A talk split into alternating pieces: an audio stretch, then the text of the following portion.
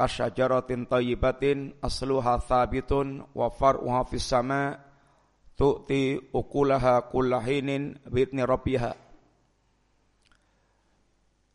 Tidakkah Anda perhatikan bagaimana Allah Subhanahu wa taala telah membuat tamsil tentang kalimat thayyibah, kalimat iman, kalimat Islam. Kasyajaratin thayyibah seperti pohon yang bagus. Pohon yang baik ini asluha thabitun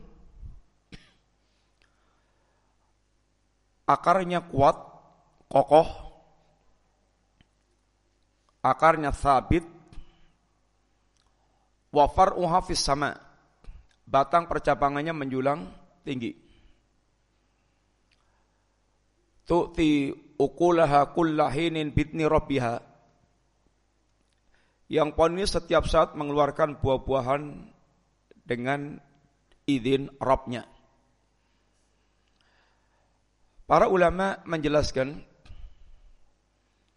ini adalah tamsil kepribadian seorang muslim yang ideal. Dan ini pula yang disampaikan oleh Nabi sallallahu alaihi wasallam Mathalul mu'min mathalun nakhlah. Mathal mu'min kan nakhlah. Perumpamaan seorang mukmin itu seperti perumpamaan pohon korma. Yang tamsil seorang mukmin dengan pohon korma ini memiliki banyak sisi pembahasan. Kita akan mengambil sebagian sisi daripada pembahasan tentang tamsil ini sebuah pohon yang ketika Allah Subhanahu wa taala memberikan atau membuatkan tamsil untuk kita supaya kita berpikir supaya kita memahami dari tamsil-tamsil tersebut. Sebagaimana Allah katakan watil kal amsalu nadribuha linnasi la'allahum yatafakkarun. Itulah berbagai macam tamsil yang dibuat oleh Allah Subhanahu wa taala agar kalian agar mereka yatafakkarun agar mereka merenungkan memikirkan tentang tamsil-tamsil tersebut. Dalam metode pengajaran, di antara yang dilakukan adalah bagaimana menjelaskan sesuatu yang abstrak dengan sesuatu yang real, sehingga bisa lebih difahami dengan mudah. Dan Allah Subhanahu wa taala banyak membuat tamsil-tamsil tentang berbagai macam hal dalam agama ini.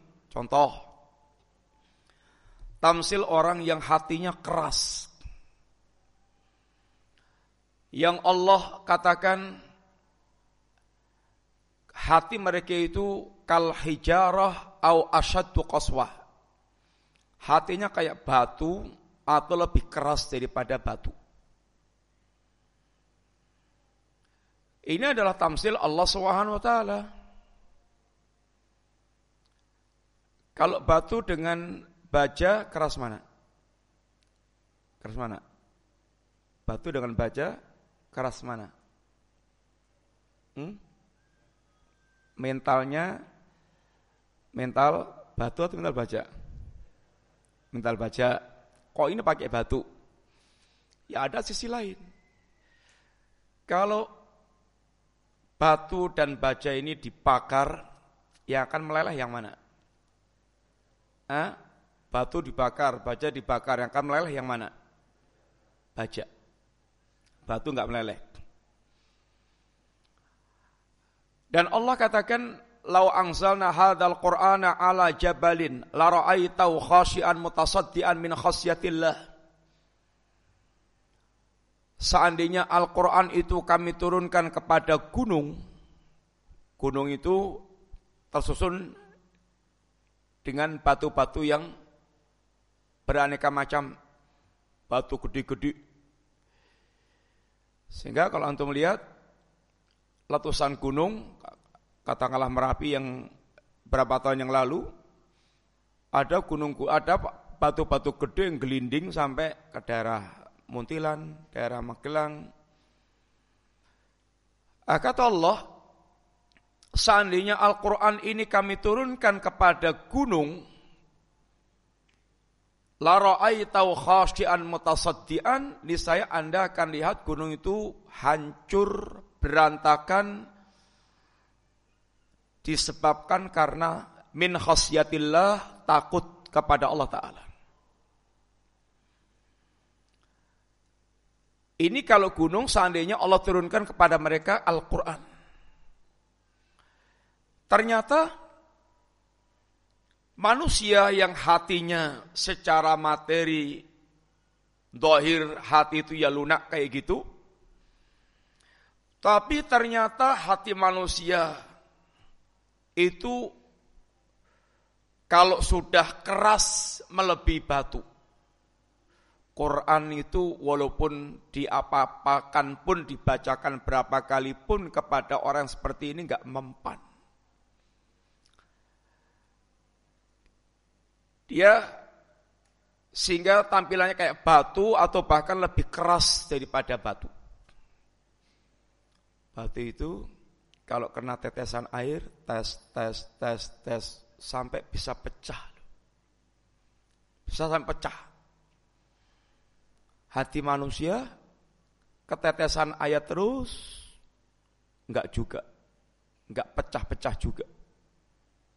Kalau sudah keras, kerasnya melebihi batu. Ini tamsil. Nah, sekarang Allah membuatkan tamsil kepada kita tentang sosok seorang muslim yang ideal. Pohon itu strukturnya, globalnya, satu akar. Yang kedua batang percabangan. Yang ketiga, buah-buah yang muncul dari pohon ini. Dan yang paling menentukan untuk eksistensi pohon ini, pertumbuhan dan kehebatannya, itu sangat ditentukan oleh kondisi akar. Maka untuk orang menanam pohon itu yang pertama kali diperhatikan adalah urusannya itu bagaimana akarnya dulu hidup akarnya jadi, akarnya kokoh, itu pasti nanti di atasnya itu semuanya akan beres. Para ulama menjelaskan bahwa posisi akar dari pohon ini itu ditempati oleh akidah dan tauhid ini menempati posisi akar. Kemudian batang percabangannya itu adalah berbagai macam amal-amal yang nampak sebagai perwujudan atau yang tumbuh dari keberadaan akidah. Karena dia berakidah tauhid, maka dia kemudian salat, dia puasa, dia zakat, dia haji, dia taat, dia tinggalkan maksiat, dan dia lakukan segala macam yang berkaitan dengan syiar-syiar agama. Sehingga Allah katakan wa may yu'adzim sya'airallah fa inna min taqwal qulub. Barang siapa yang dia mengagungkan syiar agama Allah maka ini tanda adanya ketakwaan di dalam hati dia. Akar yang hebat akan menumbuhkan yaitu batang percabangan yang kuat. Adapun buah-buahannya itu adalah buah yang dirasakan oleh pemilik akidah adalah saadatud dunia wal akhirah, kebahagiaan dunia dan akhirat. Dia bisa betul-betul merasakan kehidupan yang nyaman. Kehidupan yang disertai dengan ketenangan hati dan kelapangan dada. Sehingga betul-betul dia bisa merasakan hakikat kebahagiaan hidup. Adapun buah yang dirasakan oleh orang lain terhadap pemilik akidah. Munculnya al-akhlakul karimah. Munculnya akhlak-akhlak yang mulia. Sehingga orang merasakan nyaman mendapatkan berbagai macam manfaat dari keberadaan orang-orang yang menyimpan akidah, menyimpan keimanan. Sehingga Rasulullah SAW menyebutkan akhlak itu sangat berkaitan dengan iman akmalul mu'minina imanan ahsanuhum khuluqa. Orang mukmin yang paling sempurna imannya adalah orang mukmin yang paling bagus akhlaknya. Sehingga idealnya seorang muslim itu yang tumbuh dalam hatinya syajaratul iman yang tumbuh dalam hatinya itu pohon iman, mereka adalah orang-orang yang memiliki akidah yang kokoh, memiliki keimanan yang kuat. Dia memiliki berbagai macam penampakan-penampakan amal yang hebat. Dan dia merasakan kebahagiaan hidup dan manusia merasakan kemuliaan akhlak yang dia miliki. Ini secara umum tentang kondisi seorang muslim yang tumbuh dalam hatinya sajaratul iman dan idealnya seorang muslim itu seperti itu. Gambaran seperti ini, ikhwan dan akhwat yang rahmati Allah Subhanahu wa taala,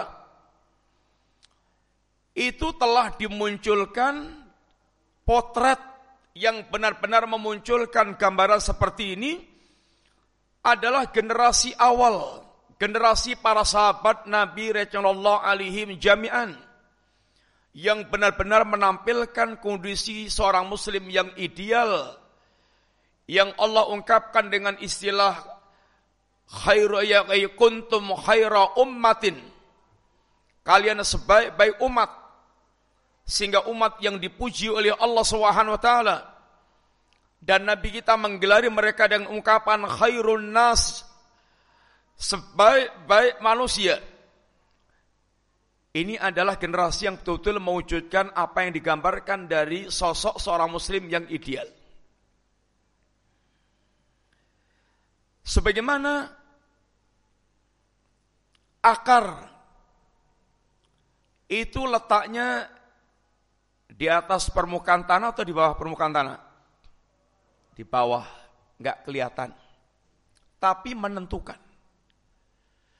Tidak kelihatan tapi menentukan. Dan ini kalau orang-orang menginginkan tumbuhnya pohon yang bagus, ini yang pertama kali harus dilakukan, diadakan.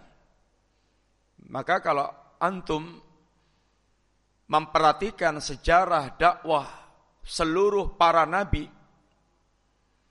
yang ingin membangun generasi ideal, hamba Allah yang ideal. Semua para nabi dan rasul itu berawal dakwah mereka mengenalkan, memahamkan berkaitan dengan hal yang berkaitan dengan pernak-pernik akidah seorang muslim. Yang paling utama dan pertama adalah menjelaskan, mengenalkan, menanamkan di hati mereka tentang Allah Subhanahu wa taala. Sehingga tertanam di hati mereka pengenalan tentang Allah. Lalu muncul kecintaan kepada Allah Subhanahu wa taala. Lalu muncul rasa pengagungan kepada Allah Subhanahu wa taala. Dan untuk menanam ini tidak singkat waktunya. Tidak sebentar waktunya ini membutuhkan betul-betul akar yang sampai menancap Rasulullah Sallallahu Alaihi Wasallam dengan didikan arahan wahyu Allah Subhanahu Wa Taala melakukan tugas penyiapan akar, penyiapan pondasi kalau itu bangunan itu dalam sejarah dakwah beliau yang 23 tahun itu membutuhkan waktu 13 tahun. Separuh lebih dari umur dakwah Nabi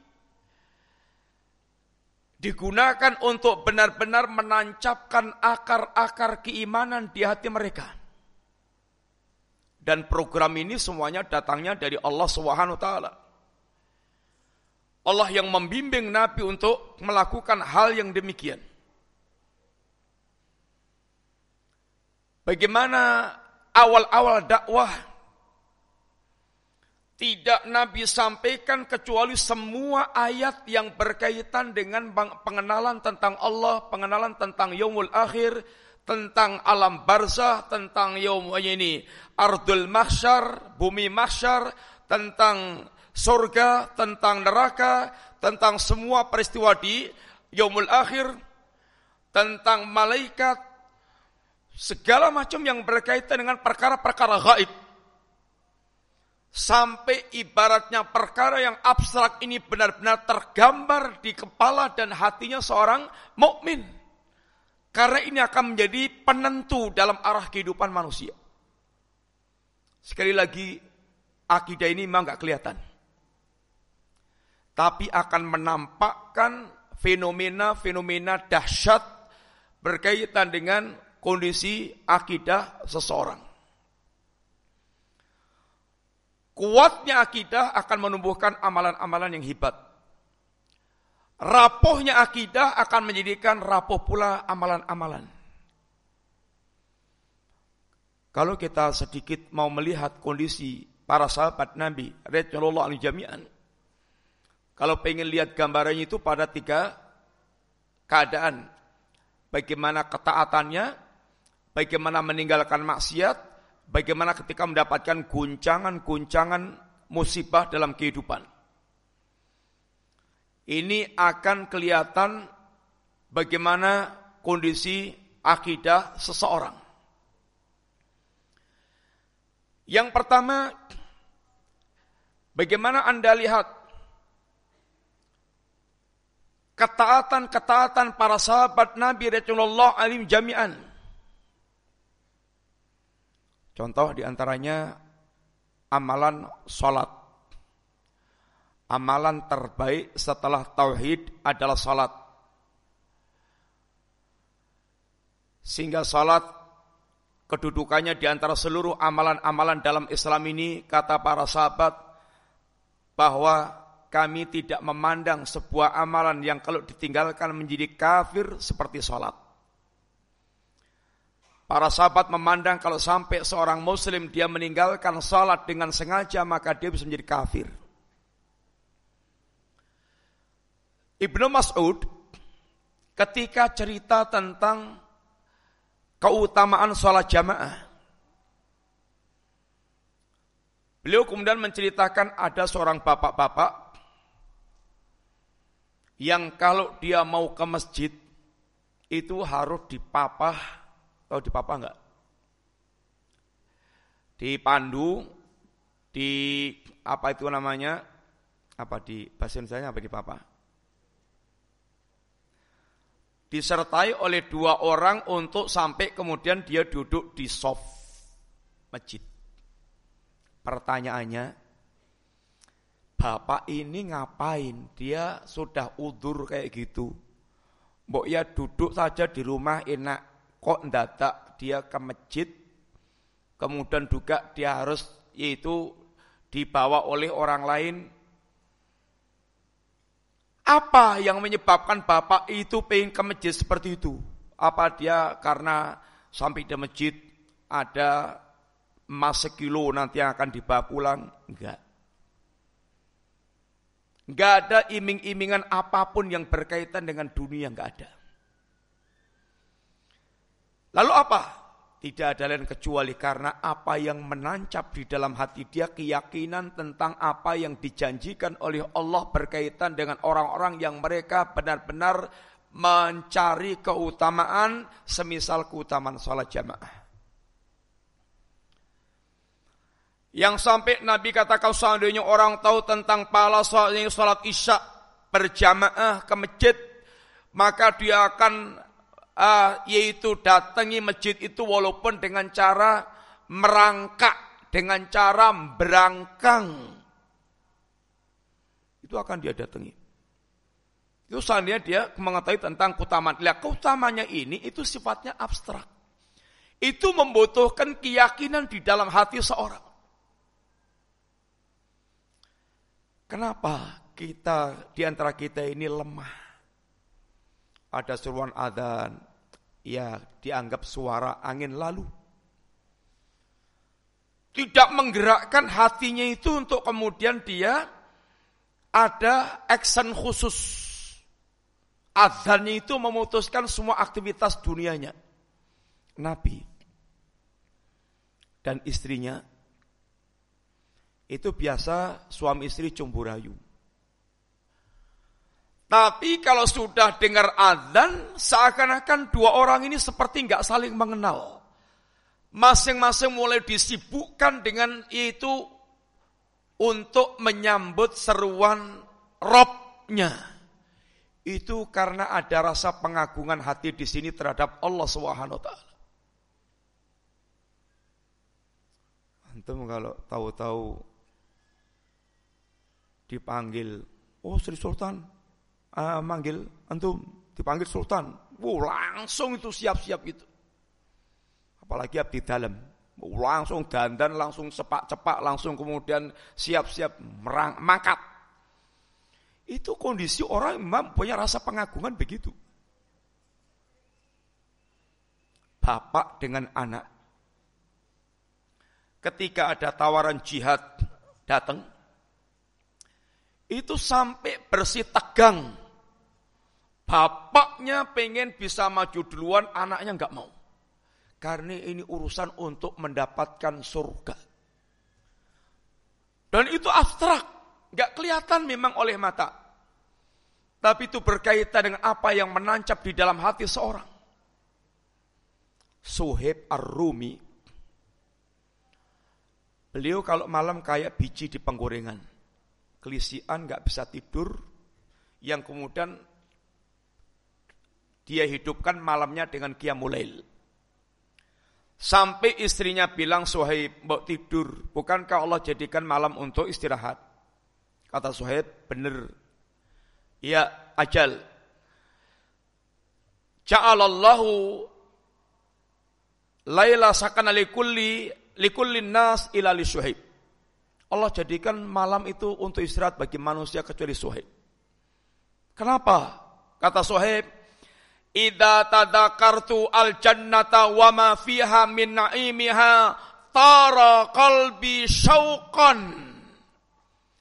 Kalau aku mengingat surga dengan kenikmatan yang disediakan Allah di jannah di surga dan itu semuanya abstrak.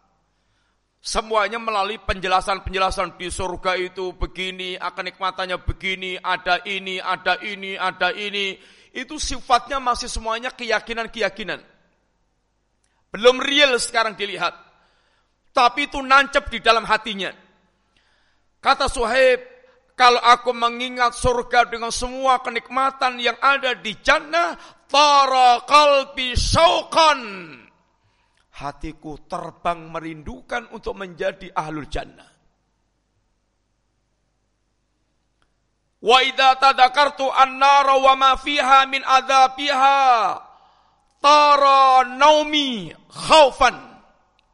Dan kalau aku mengingat neraka dengan semua azab yang ada di dalamnya, itu terbang hatiku karena takut.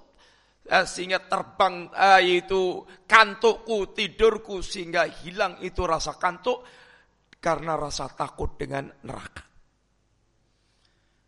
Ini orang-orang yang mereka hatinya betul dia telah tertanam akidah yang seperti itu. dalam hal meninggalkan maksiat. Yang hati manusia punya ketertarikan dengan maksiat itu sangat kuat. Sehingga kalau taat itu ibaratnya kayak naik gunung. Harus pakai tenaga, harus ini ekstra persiapan, harus punya kemauan yang kuat, dia naik itu dengan itu kekuatan khusus. Kalau maksiat itu kayak batu gelinding ke bawah. Gak usah pakai pengajian, gak usah pakai arahan, gak usah pakai ya ini briefing-briefing, gak usah pakai langsung gelinding maksiat itu gampang dilakukan. Maksiat itu sangat menarik bagi jiwa manusia secara umum, nafsu manusia secara umum. Inna nafsala ammaratun bisu. Nafsu itu cenderung memerintahkan pada keburukan. Sehingga orang kecebur maksati belakangnya itu plang plung plang plung plang plung plang plung gelindang gelinding itu sehingga banyak orang yang mereka kemudian ter, uh, terjerumus dan uh, terjaya terjebak dalam arus maksiat. Kalau ada umpamanya pengumuman pamflet pengajian dengan pamflet konser musik, kira-kira arah berbondong-bondongnya manusia ke mana? Ke pengajian atau ke konser? Ya bisa kita lihat sendiri. Yang menunjukkan manusia ketertarikannya kepada hal yang seperti itu sangat kuat. Bahkan walaupun bayar sekalipun akan dibeli itu tiket apalagi artisnya dari Korea umamanya orang akan berjubel-jubel. Tapi dampak akidah bagi orang yang mereka ditawarkan maksiat kepada dia. Di sini yang Allah kemudian katakan, takwa kita akan diuji oleh Allah, sehingga Allah katakan waliya'lamallahu man yakhafu bil ghaibi. Agar Allah mengetahui mana orang yang betul-betul merasa takut dengan Allah yang gaib. Satu saat Anda akan diuji oleh Allah untuk dimudahkan total dalam bermaksiat. Antum bayangkan kondisi Anda seperti Nabi Yusuf Nabi Yusuf itu satu, kondisinya masih muda, belia. Orang yang masih muda belia itu nafsu syahwatnya itu membara, Wattnya itu, barat dayanya itu tinggi. Sahwat orang itu macam-macam. Ada yang minta maaf, ada mungkin hanya 450 watt. Ada yang sangangatus, ada yang 10 hewu, ada yang berapa. Sehingga tingkat itu uh, terpancingnya syahwat manusia berbeda-beda. Ada orang kalau melihat perempuan baru lihat mamanya sepatunya saja udah teratapan. Lihat jempolnya tok saja sudah kemudian bayangannya udah nggak karuat. Itu kondisi saut orang beda-beda. Yang jelas kalau masih muda itu syahwatnya membara. Yusuf itu masih muda. Kedua, Yusuf itu berada di perantauan Anak-anak perantau itu rata-rata lebih berani maksiat dibandingkan orang kampung asli. Luweh paling ra kenal karaku. Kemudian eh, makanya kalau mau maling itu meloncat ke kampung lain. Gak ada maling kampung di kampung sendiri jarang. Malingnya ke kampung lain atau memaksiat ini ke kampung lain. Anak kampung atau anak perantau lebih berani bermaksiat dibandingkan kampung asli. Kemudian kondisinya Yusuf itu uh, ini berada di posisi bawah, yaitu yaitu budak yang dikuasai. Suasana sangat mendukung. Semua akses pintu-pintu udah ditutup semuanya itu. Sehingga sangat kondusif. Kemudian kondisi Yulaikha minta maaf. Pertama masih muda. modelnya itu minta maaf tante-tante istana. Bukan mbok-mbok tegalan. Tapi tante-tante istana yang tugasnya ibaratnya hanya utas atus, dundan dandan. Kemudian minta maaf on berat. Yulaikha dilakukan on berat. Kemudian posisinya itu ngajak Yusuf. Coba kalau antum jadi Yusufnya gimana itu? Lari mesti. Lari mendekat. Ini Yusuf dalam kondisi kayak ini betul-betul bisa selamat. Itu sebabnya semua apa yang tertanam di dalam hatinya seorang. Ada seorang pemuda seorang talibul ilmi, seorang pencari ilmu, anak pengajian kalau gampangnya itu anak pengajian. Itu tahu-tahu ada seorang perempuan muda, dia kemalaman, terus lihat suasana, aduh ini nggak bisa lagi pulang. Saya tahu-tahu lihat ada tempat itu masih hidup lampunya, dan dia adalah kelihatan sedang belajar, ini seorang talibul ilmi. Kalau saya nanti ke situ dan nggak selamat, artinya nggak ada lagi manusia yang baik lagi. Kalau tolibul ilmi anak kajian saja itu kemudian nanti sampai berbuat buruk, oh berarti nggak ada lagi orang baik manusia itu. Dia kemudian nginep, minta nginep di tempatnya laki-laki ini.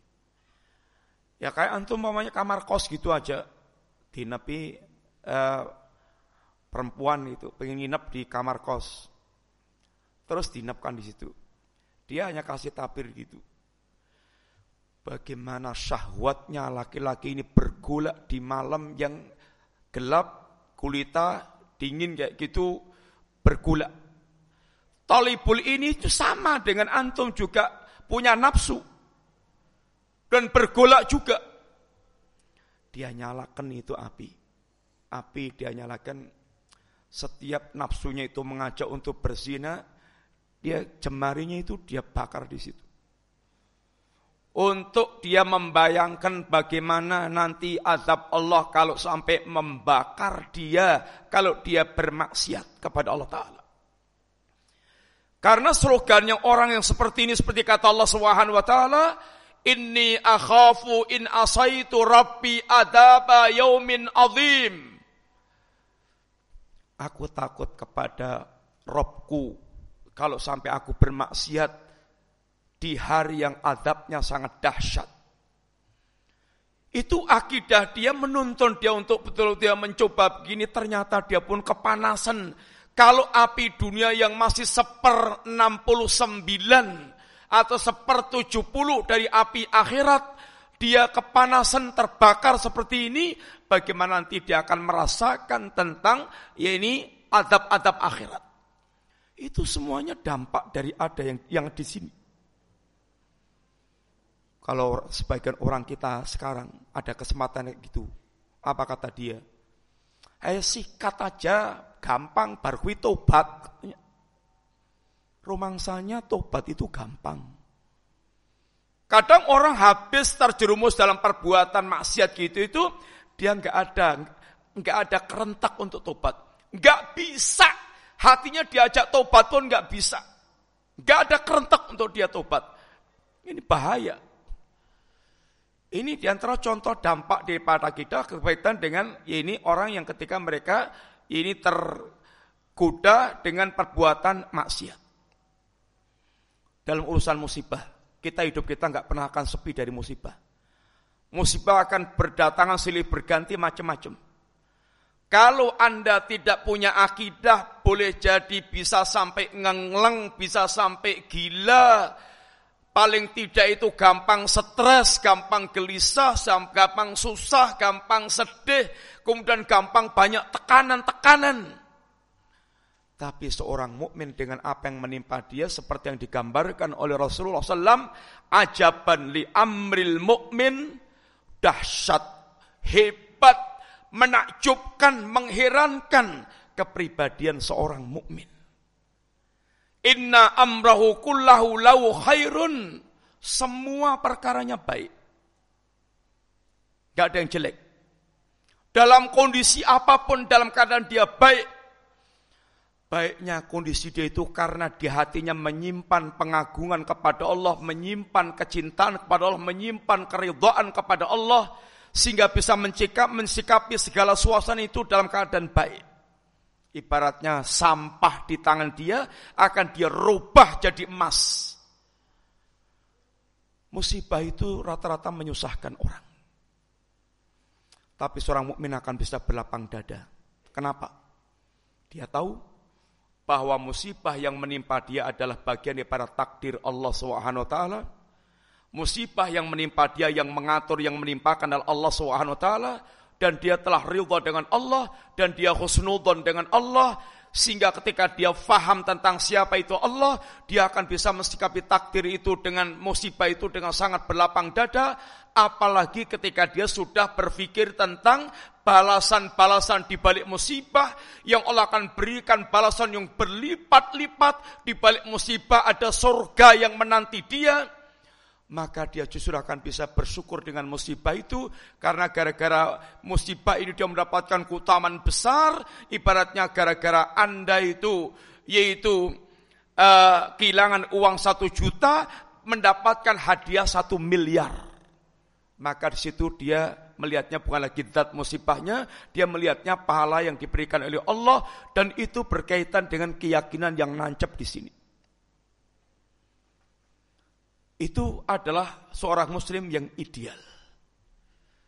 Dia betul-betul pemilik akidah yang sahihah, pemilik akidah yang bagus, yang benar, yang tangguh, dan akan memberikan amal-amal yang sangat luar biasa, dan dia dia bisa merasakan tenangnya hidup, kebahagiaan, dan dia akan memunculkan akhlak-akhlak yang mulia.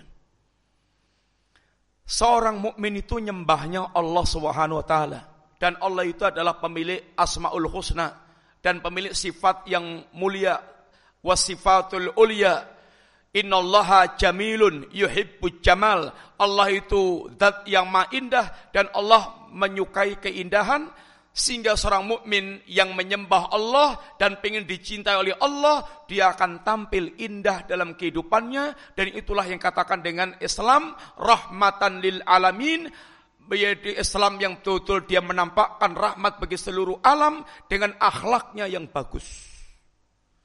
Bukan rahmatan lil alamin itu artinya kemudian campur baur dengan musyrik, kemudian dia memuliakan orang musyrik, kemudian dia ridha dengan kesyirikan dan kekafiran. Enggak. Bagaimana pemandu kita, suri teladan kita, dan idola kita Rasulullah Sallallahu Alaihi Wasallam kalau mau Rasulullah Sallallahu Alaihi Wasallam itu kalau mau menanggalkan akidah tauhidnya, ditawarkan untuk menjadi orang nomor satu di Mekah, ditawarkan untuk menjadi orang yang paling kaya di Mekah, ditawarkan wanita yang paling cantik yang dia minati.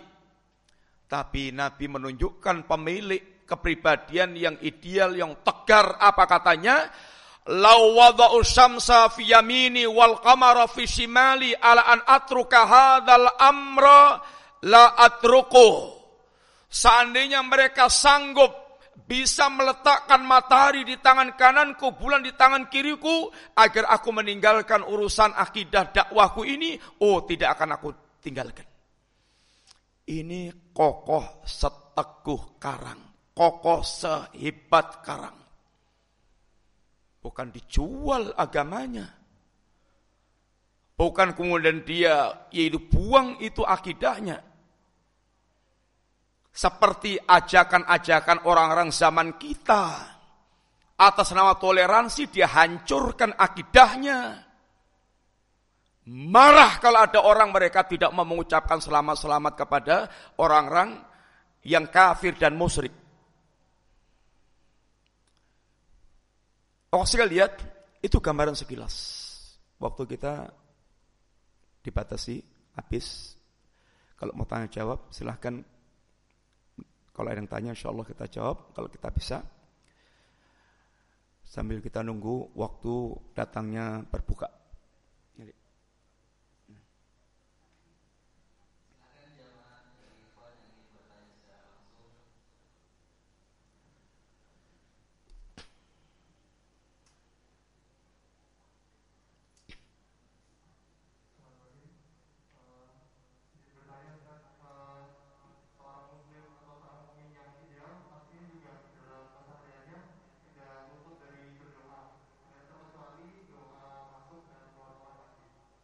Apa? Oh iya.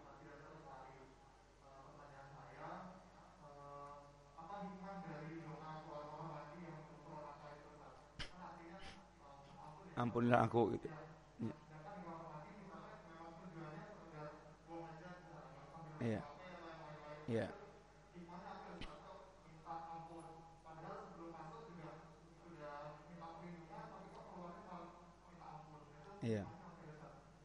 Ya. Ya, bismillahirrahmanirrahim. Keluar kamar mandi kok hufronaka itu opo sih kaitannya dengan keluar dari WC? Ketika antum di WC terus keluar semua, keluar semua itu. Airnya keluar, benda kerasnya keluar, bet bet bet bet, bet keluar semuanya itu. Wenteng teng. Gimana? Rasanya nikmat atau adab? Hah? Ya nikmat. Lah, kita ini sering lupa sekali dengan nikmat-nikmat Allah Subhanahu wa taala sehingga yang harus kita lakukan itu banyak-banyak istighfar. Kita sangat sering lalai dengan nikmat-nikmat. Maka kita diajarkan oleh Allah dan Rasulnya itu bahkan setiap amal-amal kebaikan kita ini supaya selalu diiringi dengan istighfar. Contoh, waktu antum sholat, ini sedang maksiat atau sedang taat? Taat. Terus setelah sholat ini kita di uh, kita disunahkan di antara wiridnya gimana? Astaghfirullah, astaghfirullah, astaghfirullah. Lah wong salat rampung kok astagfirullah piye ta yo kudune ya alhamdulillah alhamdulillah alhamdulillah kok astagfirullah astagfirullah astagfirullah. Di sini kita diajarkan untuk selalu merasakan adanya kekurangan yang kita lakukan dalam mentaati Allah Ta'ala. Tuntutan khusyuk dalam sholat itu mintanya Allah 10% atau 20%. Khusyuknya itu. Mintanya berapa? 10% atau 20%? 100% harusnya. Tapi coba kita teliti waktu sholat antum khusyuknya dari takbiratul ihram sampai salam itu kira-kira berapa persen? Ada kok kayak sinyal cerutmu naik pet sampai salam baru ku kelingan sholat dia salam itu selama sholat itu gunta ganti gunta ganti pikirannya macam-macam ini kekurangan. Ini kekurangan. Sehingga kita supaya banyak mengiring istighfar dengan ibadah kita. Ini satu contohnya sholat. Contoh lagi seorang mukmin itu ketika malamnya di sifat orang mukmin itu dikatakan Allah, malamnya itu menghidupkan qiyamul Di antara sifat ibadur rahman itu walladzina yabituna li rabbim sujata wa qiyama. Ya ini orang-orang yang mereka melewati malamnya dengan qiyamul sujud, berdiri dan sujud, yaitu qiyamul Tapi ketika Allah cerita tentang penghujung malam, yang malamnya itu mereka itu qiyamul Malamnya itu bukan berzina, bukan mendem, bukan nongkrong menghabiskan waktu, bukan hura-hura, bukan kelitihan di jalan-jalan, tapi malamnya itu qiyamulail, kemudian pakai ayat ini penghujung malamnya gimana Allah katakan wabil ashari hum yastaghfirun dan di waktu sahur mereka ini beristighfar. Rasulullah SAW Beliau ketika diperintah oleh Allah berdakwah, beliau telah tunikan dakwah itu dengan sangat sempurna. Beliau telah korbankan segala-galanya demi sampainya hidayah kepada manusia. Beliau itu tanggung derita, dicaci maki manusia, dibilangi majnun, dibilangi kadzab, dibilangi sahir. Semuanya beliau terima dengan penuh kesabaran. Sampai beliau dipukul, diludahi mukanya, sampai beliau diusir dari Mekah sampai harus kemudian pindah ke Madinah. Sudah di Madinah para sahabat diluruk lagi dengan peperangan. Ada perang Badar, perang Uhud, perang Ahzab.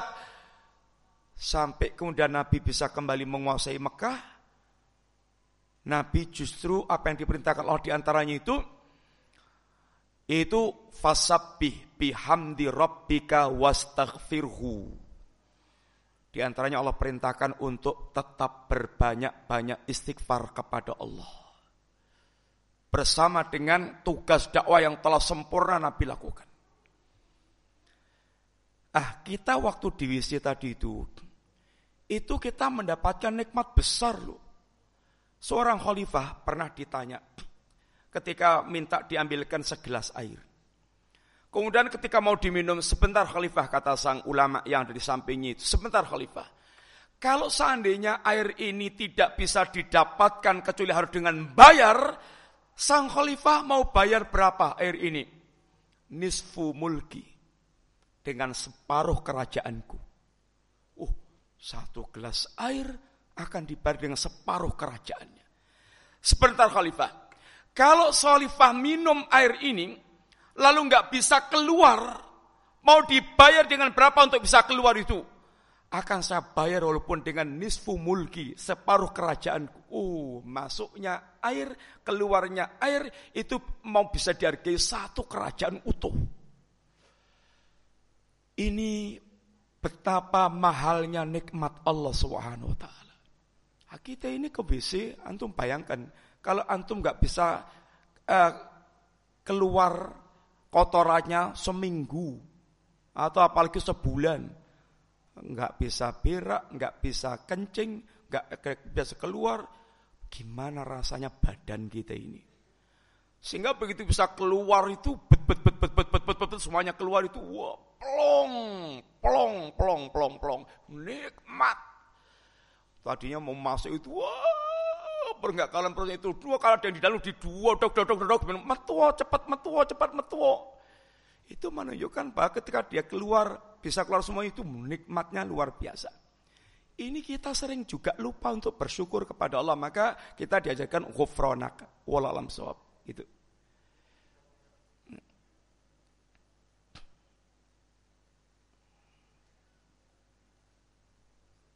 Ada lagi? Kawan?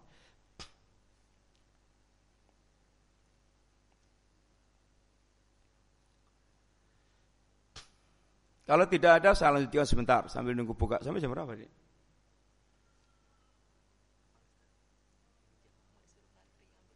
Oh, suruh ngantri ya. Oh ya, selesai sekarang. Ya.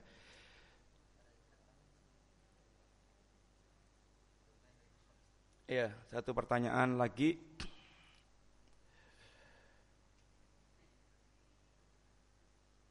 Saat bagaimana cara ketika imam eh, sekarang ketika iman up and down namanya manusia biasa kadang-kadang ya naik turun. Ketika lagi naik umumnya eh, im, imannya salat bisa berjamaah. Ketika lagi turun kemudian mepet-mepet waktu sholat. Biasa iman itu naik turun biasa dan itu merupakan akidah lo alusan wal jamaah. Semuanya begitu. Tetapi yang penting yang akan dikatakan oleh Abu Darda minal fiqhil abdi di antara kefahaman seorang hamba adalah dia tahu kapan saat imannya itu turun, kapan saat imannya itu naik. Ini adalah hal yang biasa. Yang harus kita lakukan, bagaimana supaya iman kita itu ketika kita sadar turun, itu kita dongkrak sehingga bisa naik. Ini yang penting. Jangan kita tahu iman kita turun, terus tambah kita ambles sedalam-dalamnya. Ini bisa hilang nanti kita. Yang penting waktu kita itu tahu badan kita greges. Itu segera berobat. Badan kita nggak enak, segera datang ke dokter. Check up, suruh meriksa dokter, gimana? Terus apa resepnya? Demikian pula iman kita, ketika kita sadar kita ini sedang turun imannya, bagaimana segera kita ngecekkan ke dokter, periksa ke dokter, terus resepnya untuk sehat kembali apa? Ya iman ini berkaitan dengan dokter kita ada para ulama, para guru-guru kita, bagaimana nasihatnya, bagaimana mendongkrak iman kembali, ini yang penting kita lakukan. Di antaranya pertama jangan pernah berdoa kepada Allah untuk mendongkrak iman kita jangan pernah berdoa jangan pernah lupa berdoa kepada Allah karena semuanya itu di tangan Allah taala. Minta kepada Allah. Yang kedua, jangan tinggalkan majelis ilmu. Paksa diri kita di majelis ilmu untuk mendapatkan nasihat-nasihat atau datang pada seorang yang alim. Yang ketiga, jangan tinggalkan teman yang soleh. Jangan tahu iman kita itu down, malah kita kelayapan ke uh, dugem-dugem ke kafe-kafe, ke tempat-tempat tongkrongan, itu bisa dimakan setan, bisa tambah ambles. Kemudian yang keempat yaitu hendaklah betul-betul kita yaitu uh, yaitu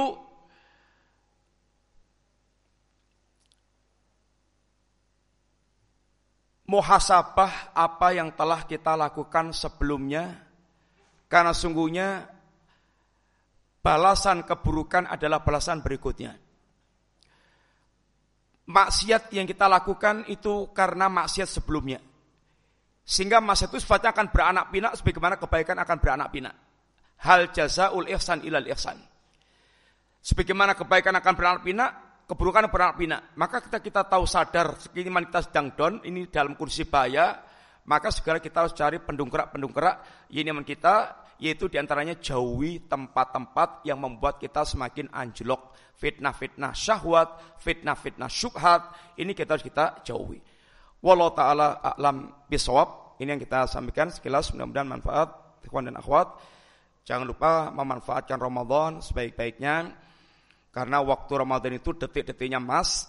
Kemudian jangan lupa yaitu setiap menjelang buka antum sisihkan waktu untuk berdoa karena itu ada waktu-waktu mustajab sehingga sempatkan berdoa ya ini untuk itu menyampaikan hajat-hajat kita semoga Allah memberikan pada kita keteguhan istiqomah sampai kita kembali kepada Allah Subhanahu wa taala dalam keadaan husnul khatimah.